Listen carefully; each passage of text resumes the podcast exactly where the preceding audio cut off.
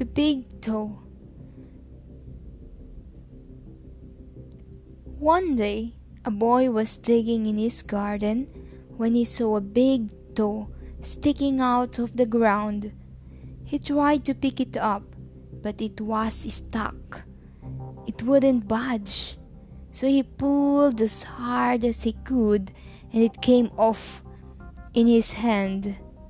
Then he heard something groan and scamper away. The boy took the big toe into the kitchen and showed it to his mom. That looks nice piece of meat, she said. I'll put it in the soup and we will have it for dinner. That night, at the dinner table, the boy's father scooped the big toe out of the soup and chopped it up into three pieces. The father, the mother, and the boy each ate a piece. Then they did the dishes, and when it got dark, they went to bed. The boy fell asleep almost at once, but in the middle of the night he was rudely awakened by a strange sound. He listened closely. It sounded like there was a voice coming from the outside his window, and it was calling to him.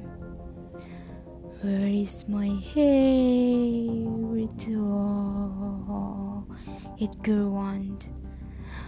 When the boy heard that, he got very scared, but he thought, It doesn't know where I am. It never will find me. Then he heard a voice once more, only now it was closer. Where is my hair? Rita, it groaned.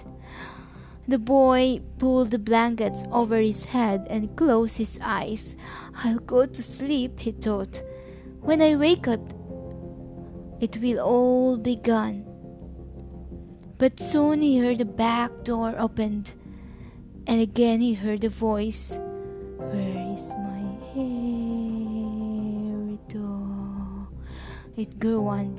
Then the boy heard footsteps move through the kitchen into the dining room, into the living room, into the front hall.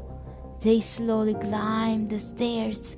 Closer and closer they came. Soon they were in the upstairs halls. Now they were outside his door. Where is my hairy toe? The voice grew groaned. The boy watched in horror as his bedroom door opened, shaking with fear. He threw his bedclothes over his head and listened as the footsteps slowly moved through the dark towards his bed. Then they stopped. Where is my hair? Rito. The voice groaned. The boy hears the voice calling for its toe. He finds strange looking creatures up inside the chimney, and the boy is so frightened that he can't move. He just stands there and stares at it.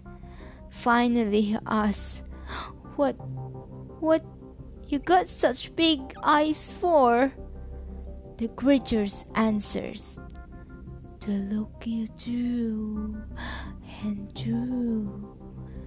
What, what, what you got such big claws for? To scratch up your grave. What, what, what you got such a big mouth for? To swallow you. What, what, what you got such sharp teeth for? To jump your bones. Where is my hair? Asking the voice. You've got it!